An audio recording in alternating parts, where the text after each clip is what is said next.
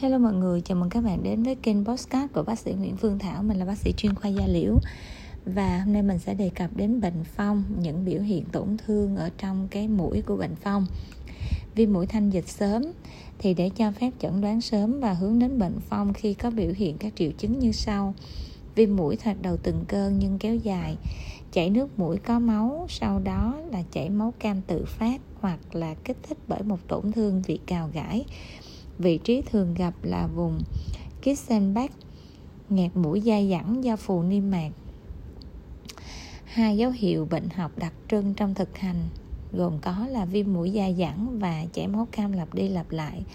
Sau mũi thì thấy niêm mạc đỏ, đám rối các mao mạch có các mày đen lấm tấm và thâm nhiễm niêm mạc từng điểm có các lết loét nhỏ.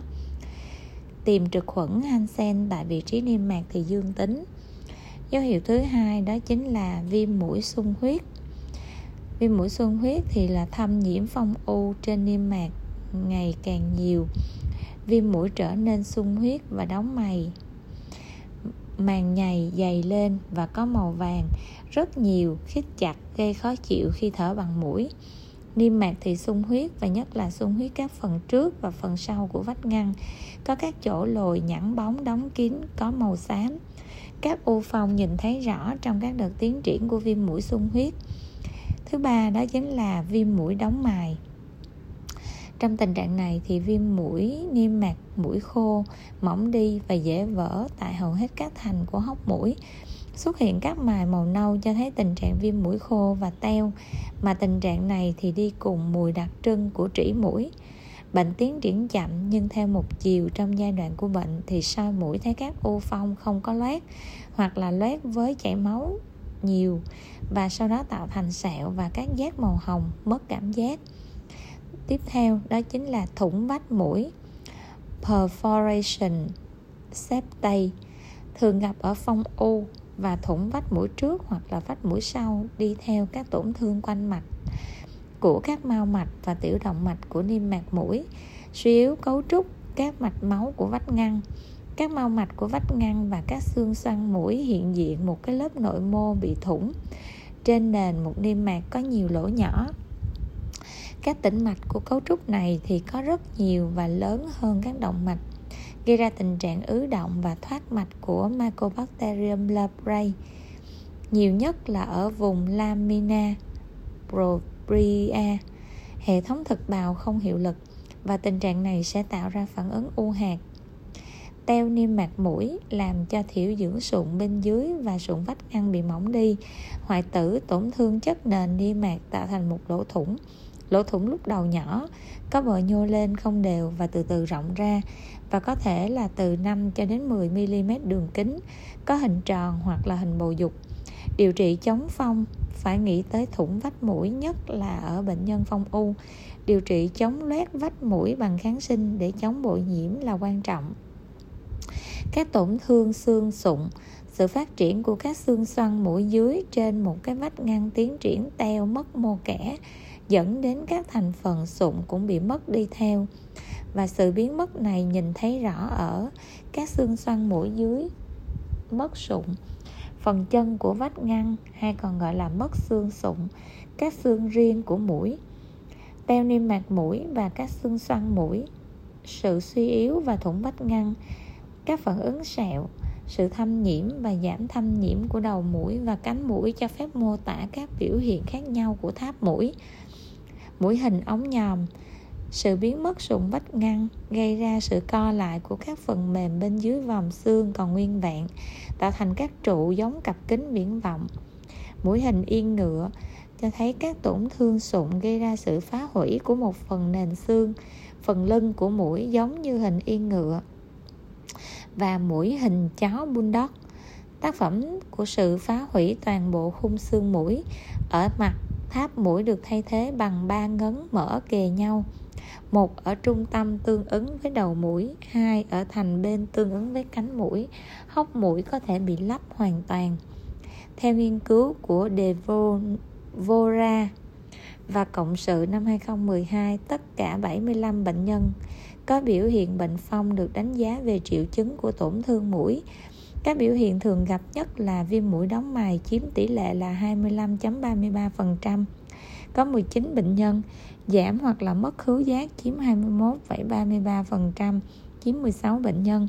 Có tổng cộng 13 bệnh nhân chiếm tỷ lệ 17.33 có biểu hiện nghẹt mũi và 11 bệnh nhân có tỷ lệ là 14.66% có triệu chứng chảy máu cam lặp lại 7 bệnh nhân thì có triệu chứng là chiếm 93 9,3 có biểu hiện là thủng vách mũi mũi yên ngựa thì chiếm 12% ở thể phong u biểu hiện lâm sàng thường gặp nhất là mũi yên ngựa chiếm 64.28% mất khứu giác chiếm 57.1%, thủng vách mũi chiếm 50%, nghẹt mũi và miêu mũi đóng mày chiếm 42.8%.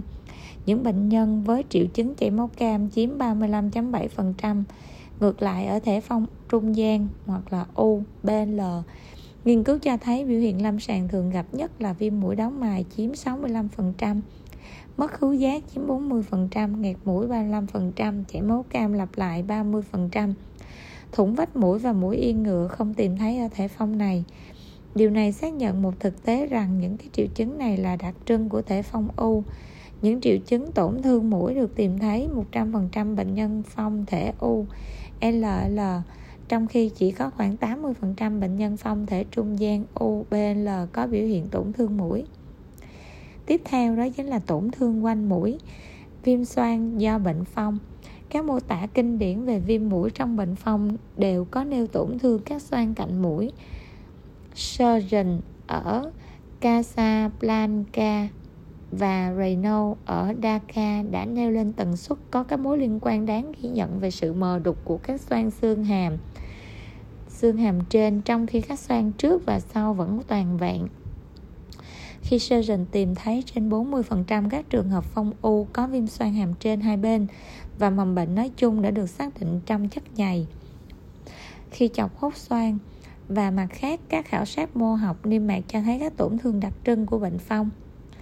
Tiếp theo đó chính là các biến chứng về cảm giác và giác quan ở mũi, tổn thương về độ nhạy của cảm giác ở niêm mạc mũi theo bạc tôn là 65%, đặc biệt là ngang nhau ở xương xoăn mũi dưới và vách ngăn. Nhưng không có sự phân bố về sự mất cảm giác tại chỗ giống nhau trong sinh thiết. Thần kinh khứu giác bị viêm trong bệnh phong chủ yếu là phong u và phong trung gian. Giảm khứu giác có thể xuất hiện khi mà có hiện diện của mài vảy tiết khứu giác tăng và giảm từng lúc trong 45% trường hợp phong u, cũng như các phần khác của mặt mũi có nhiều thần kinh cung cấp. Vì vậy, cảm giác ở mũi không bao giờ bị mất hoàn toàn. Bệnh nhân vẫn cảm thấy khó chịu hay là bị kích thích, và một số bệnh nhân có thể lấy lại khứu giác sau khi được rửa mũi và một số thì bị mất khứu giác vĩnh viễn.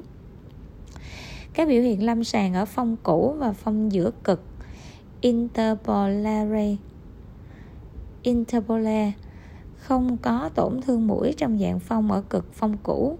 Viêm mũi xảy ra như là một cái bệnh lý bình thường và là viêm mũi sung huyết không đặc sắc. Nếu tìm thấy các trực khuẩn kháng axit trong chất nhầy mũi, thì thường thấy ở dạng phong y hoặc là tiền phong u. Trong dạng TI và BT thì có thể thấy các tổn thương mặt và trên môi xuất phát từ mũi. Trong dạng phong trung gian viêm mũi không hiếm gặp và có thể tiến triển, cải thiện hoặc là nặng thêm tùy theo tình trạng miễn dịch của bệnh. Cảm ơn các bạn đã chú ý lắng nghe.